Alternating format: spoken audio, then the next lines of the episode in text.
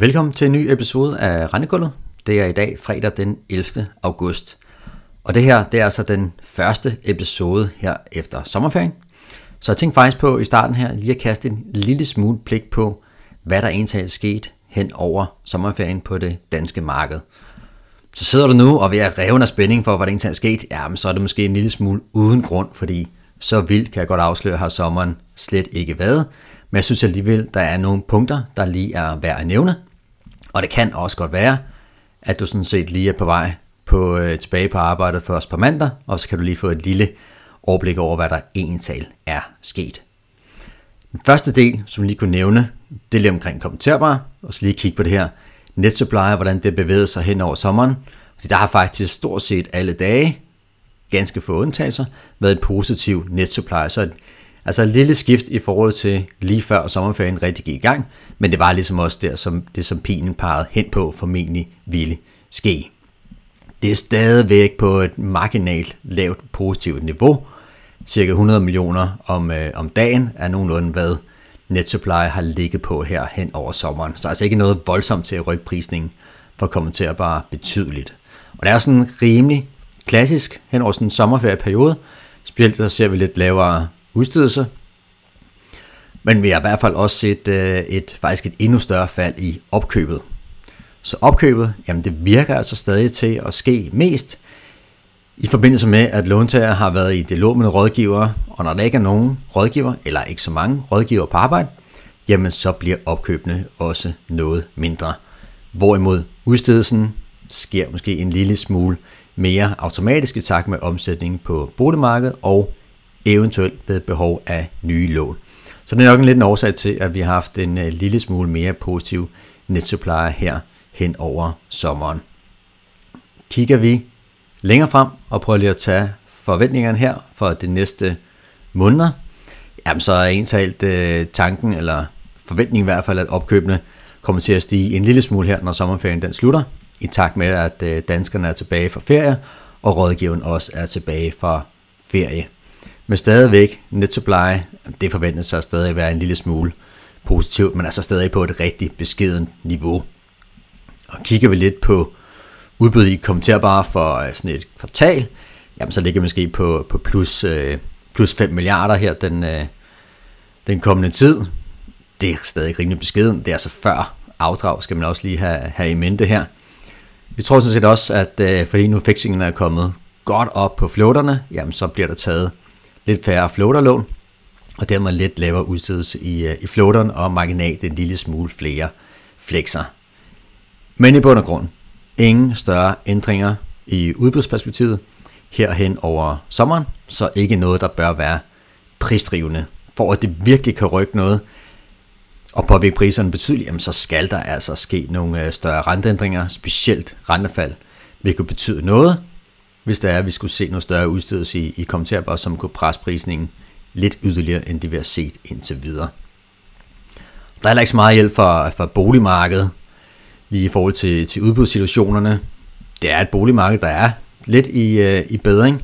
Igen lidt overraskende øh, tal, synes jeg, på det seneste her, at, øh, at der er lidt mere fremgang og en lille smule mere stigende, stigende priser, trods at renterne ligger højt. Men det virker også til, at de dyre områder stadig har det, har det lidt svært i hvert fald. Hvordan det går på det boligmarked og øh, økonomisk generelt, om danskerne har lyst til at skulle låne en masse penge, der er det jo interessant at se på, på netsupplier, når vi kigger hen over et kvartal, mål på långivningen, der har været. Og der er vi altså nede på netsupply generelt på helt rigtigt marked omkring 5 milliarder i Q2. Så det er altså meget lavt, når vi tidligere har set tal, der var helt op på plus 35, 40, 45 milliarder hen over et kvartal i vækst. Og de 5 milliarder, så det er altså før afdragen også, så der er faktisk en lille smule tilbagegang i, øh, i lånemængderne på, øh, på realkreditmarkedet. Så helt overordnet, der er der altså stadigvæk en, øh, en lidt understøttende faktor for, for hele realkreditmarkedet, fordi der kun skal ganske få nye penge i til at tage den der løbende udstedelse. Fra det perspektiv i hvert fald. En anden ting, som vi øh, igen har set i, i kommenterbare her hen over sommeren, det er stor volatilitet. Vi starter sådan set så med at se en øh, rimelig pæn performance. Og så senere så kom der så en, øh, en tilsvarende stor spændudvidelse igen. Og den her spændudvidelse, jamen det ramte specielt, øh, specielt med højkupongerne. Så højkupongerne er i hvert fald gået fra at gå ind i sommeren til at være måske en lille smule dyrere mod, øh, mod lavkupongerne, til at se, se neutrale ud igen, når vi kigger sådan noget pris-pris sammenhæng med, øh, med lavkupongerne. Men altså omsætningen under den her lidt mere volatile periode kommenterbar, og her over sommeren generelt set, den har altså været rigtig, rigtig beskeden, må man sige. Der har ikke, øh, heller ikke været så meget salg fra, fra udlandet, og domestikinvestorer har heller ikke gjort særlig meget. Så sådan helt klassisk med, med ret lav omsætning. Men altså stadigvæk et skrøbeligt marked, hvor lidt omsætning kan, kan rykke markedet en del, og måske også bare forventninger til, at vi skal se noget performance, eller noget under, underperformance, uden rigtig at se noget omsætning, kan sådan set også godt øh, påvirke markedet. Så igen her, det er altså også en lidt af den fortsættelse af det sentiment, der var i kommenterbare fra før sommeren, der er fortsat siden da. Så var der en ting omkring Bank of Japan. Lidt interessant at følge, følge med i bestemt, når vi kigger på de, øh, på de japanske investorer i det danske marked. Bank of Japan var ude og løsne, eller ikke løsne, i hvert fald øget noget fleksibilitet omkring deres yield curve control. Og det der skete, var, at vi så en, øh, en mindre stigning i de japanske, japanske renter. Det fik også lidt effekt, da annonceringen kom, også på det globale marked initialt. Men altså, effekten er begyndt at være forholdsvis øh, beskeden. Lige da jeg kiggede, jamen, så ligger vi måske 10-12 punkter højere i 10 år japanske øh, statsrenter. Yenen er ej heller styrket, faktisk øh, svækket lidt her på det, på det sidste. Så det er ikke fordi, der er flyttet voldsomt meget i sådan relativt værdibillede for en japansk investor, der kigger ind i kommentarbar versus øh, japanske stater. Jeg synes stadig, altså på marginalen, så peger det jo mod en fortsat reduktion fra japanske investorer i øh, danske obligationer, som vi har set her de seneste del måneder. Men vi forventer altså ikke noget kraftig acceleration af det salg, vi har set fra øh, japanske investorer. Bestemt ikke, som det ser ud nu her i hvert fald. Og vi fik faktisk i sidste uge fik vi lige data for, hvordan det så ud med japanske udenlandske investeringer for juni måned. Og der så vi altså igen også kun et forholdsvis beskedent salg, øh, reduktion af danske realkreditobligationer. Og vi så også, at japanere stadig var køber af, af US Treasuries. Så det er ikke alle udenlandske investeringer, som der flyder tilbage til japanske stater, PT i hvert fald. Og tager vi lige carry som jo er et, nok et hovedargument også for, øhm, hvad japanerne kunne forvente sig at gøre. Det er i hvert fald historisk den bedste rettesnor, vi har, uden at den er perfekt. Så er der jo lige nu, når vi kigger kommenterbare mod 10 japanske stater, et beskeden positiv carry på 50 basepunkter om året, og det er altså ret lavt, må man sige, i forhold til, hvordan det har været historisk. Kigger vi ud af de længere japanske stater, som japanerne nu har købt, når kommer til at være solgt fra, de sidste måneder i hvert fald, så er der sådan set fortsat et negativt carry ved at skulle ligge i kommenterbare frem for dem. Så der er så stadigvæk argumenter for, hvorfor vi kan se japanere købe øhm, lange japanske statsoptioner i stedet for kommenterbare optioner, selvom der stadig ligger en lille smule positiv carry ved os at sammenligne med de 10-årige japanske stater. En anden ting, som der også lige er sket, prepayments, ja, de er jo stort set blevet endelig herhen over juli, og det første sidste tal, vi fik her i starten af august. Hvad kan vi egentlig bruge de tal til? Fordi der er jo ikke specielt meget udstående mængde i 6% eller gamle højkuponger. Men det interessante er jo sådan set, at det er en god rettesnor for, hvornår låntageren vil lave nogle prepayments, også når vi taler 5% og eventuelt 4%, hvis øh, vi skulle se et så stort rentefald. Og de prepayments-tal, som vi lige har fået, de bekræfter altså meget lav interesse for at kommentere de nuværende 6% lån. Og det bidrager til en, øh, næsten en fuld 6% carry i investorerne i øh, 30-årige 6% og gøre dem til noget af det bedst performende bonds i det danske marked her på det sidste i hvert fald. Men altså ganske lav interesse, og det er også det billede, jeg kunne forestille mig, at vi skulle se, hvis det er, at øh, 5%'erne kommer over kurs 100, og 4% ligger tæt på 100, forventer vi ikke rigtig de store prepayments, der skal komme der i 5%'erne. Vi skal endnu længere ned i kupon. Og det er jo interessant, fordi der stadig ikke virker som om, at hver gang vi har lidt rentefald, og femmerne ligger lidt højt i kurs, jamen så er der, øh, så er der lidt begrænset interesse for at skulle, skulle tage dem, og som regel ser de også, at de taber spændmæssigt, når det er, at øh, renterne falder. Fordi der nok ligger den her frygt hos investorerne, at hvis du ser et kraftigt rentefald, så går det rigtig hårdt ud over 5%'erne. Det kan det også gøre. Det kræver altså bare et virkelig, virkelig stort rentefald, og skal nok helt ned og have nogle øh, 3% kuponer i spil, for at det bliver øh, virkelig høje prepayments. Så øh, jeg synes ikke helt, frygten er, er ikke lige så stor i mine øjne, som det virker til at være i øh, mange markedsdeltagernes øjne. Men selvfølgelig, det er selvfølgelig super relevant, hvis du forventer rigtig store rentefald, ja, så er der begrænset potentiale i 30-årige 5%. Men tager man de der femmer og lige ruller dem af helt generelt, synes jeg egentlig, at de ser, de ser ganske fine ud. For en outright investor, jamen der er også det god mening at have overvægt i, øh, i kommenterbar ud for et øh, risk-reward syn. Selvfølgelig igen afhængig af, hvad renteforventningerne de er. Fordi når vi kigger på kommenterbar sådan spændmæssigt, så synes jeg stadig, at det ser billigt ud i forhold til en række fundamentale faktorer. Og der er altså også begrænset udstedelse fremadrettet. Og hvis bare lige lynhurtigt lige nævner, skal man så ligge i 5'er, 4, 3'er, 1'er, hvad skal man egentlig ligge i? Jeg synes lige nu, så synes jeg, det er sådan forholdsvis neutralt, om man skal ligge i øh, høj eller lav kupon. Det afhænger også lidt omkring, hvad det ens man har af forventning til, til renteudviklingen øh, fremadrettet. Vi kan lige kaste øh, lidt mere blik på øh, tiden her i august, den kommende tid. Hvad er der af interessante ting, som øh, vi kommer til at snakke mere om i hvert fald? To ting, synes jeg er specielt interessant. Den ene ting, det er selvfølgelig, at vi har flex- og flow-aktioner. De starter den 21. august. Vi har skrevet en masse om det. Se på vores analyser for at få lidt øh, data på, hvad der egentlig bliver solgt, hvem sælger hvad, og også lidt idéer til, øh, til trades på, øh, på auktionerne. Vi sender vores weekly markets ud i onsdag, så tag et blik på det. Men bare lige for at gøre det lidt, øh, lidt hurtigt her. Masser af et år i bonds. Ligger dyre ASO swap-mæssigt, må man sige. Tror, det bliver en aktion, hvor arbejde med store kommer til at, øh, at dominere lidt. Det handler om at skulle placere likviditet i de her korte etårige øh, flexer. Og det er sådan set det samme i floaterne. Og så bliver det sandt jo, hvad bliver det her flex floater spænd?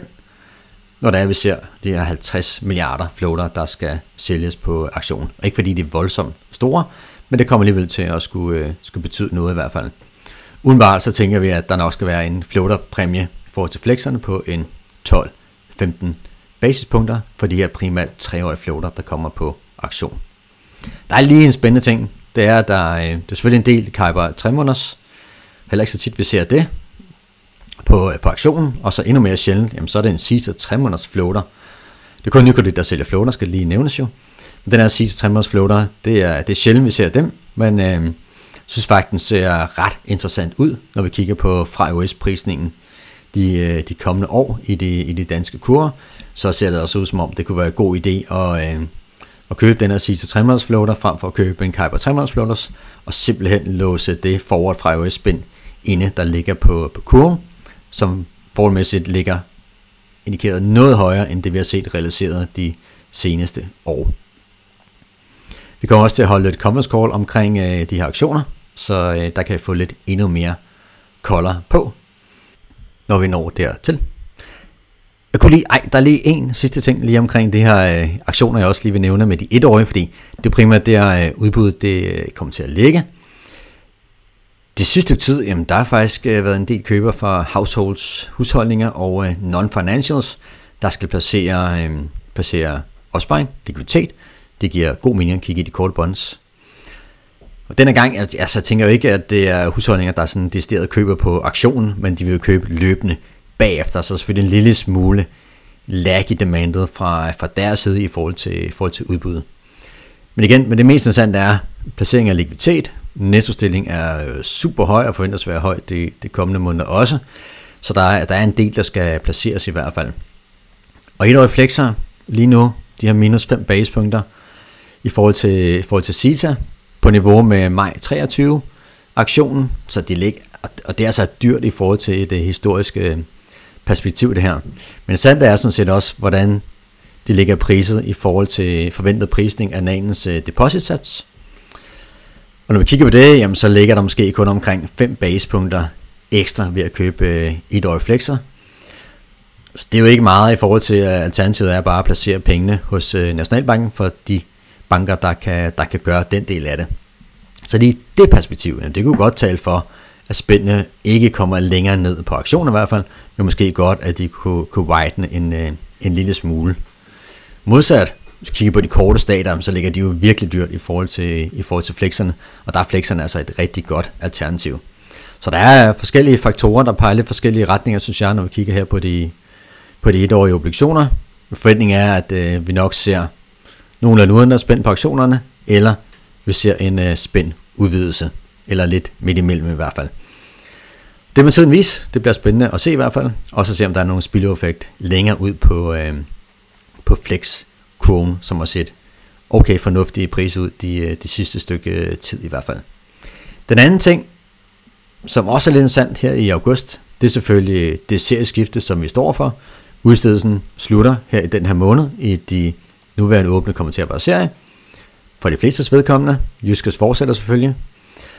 Og derudover så får vi endnu mere udstedelse i øh, de nye serier. Så det er helt naturligt at fokus på, hvordan ser seriestørrelserne ud pt. i de nye versus de gamle. Hvad med fremadrettet forventning til udstedelsen i de nye serier? Hvornår kommer de med i diverse indeks? Hvornår begynder likviditeten at være rigtig, rigtig god? Også kigge på, på prisning. Er den fornuftig nok nu her Men det kursspænd, der ligger, det OS-spænd, der ligger mellem nye og gamle serier? Og hvad vil vi haft af historisk performance ved de tidligere serieskift? Så der er en masse interessante dele, man kunne, uh, kunne komme ind på. Skal vi tage det bare lynhurtigt, fordi det er noget, vi kommer til at have endnu mere fokus på den, uh, den kommende tid, og som også skal sætte fokus på i en anden episode her af podcasten. Jamen så lige nu, så ligger 56 serierne, hvis vi kigger nogle 5 og så videre, måske en lille smule billigt i øh, de nye serier. Men der er jo også mindre likviditet det er også det, man skal holde sig lidt, øh, lidt for øje, så det er jo fair nok, der er en øh, lidt en illikviditetspræmie i, i det her. Kigger vi på serieskiftet sidste gang, og kigger på nogle 50 versus 53 serier i kupon på 1%, jamen så så vi faktisk også, at øh, i 53'eren løb også billigt i, øh, i starten hen over sommeren, i august, og så hen i løbet af september og oktober, jamen så tegner det sådan set til stort set samme OS-niveau og til en lille kursforskel i forhold til 1,50'erne. Og sådan et billede kunne man sagtens godt se, at der skulle være noget performance, når udstedelsen begynder at komme, øh, komme lidt op, og liberteten begynder at blive bedre i de her nye serier. Så det kunne vi sagtens forestille sig igen. Jeg tror, at vi slutter episoden her i, øh, i dag. Det er jo rigtig fint, du øh, har lyttet med. Du er også altid velkommen til at komme med ris og ros. Det modtages altid øh, gerne. Men tak fordi du lyttede med, og have en rigtig god weekend.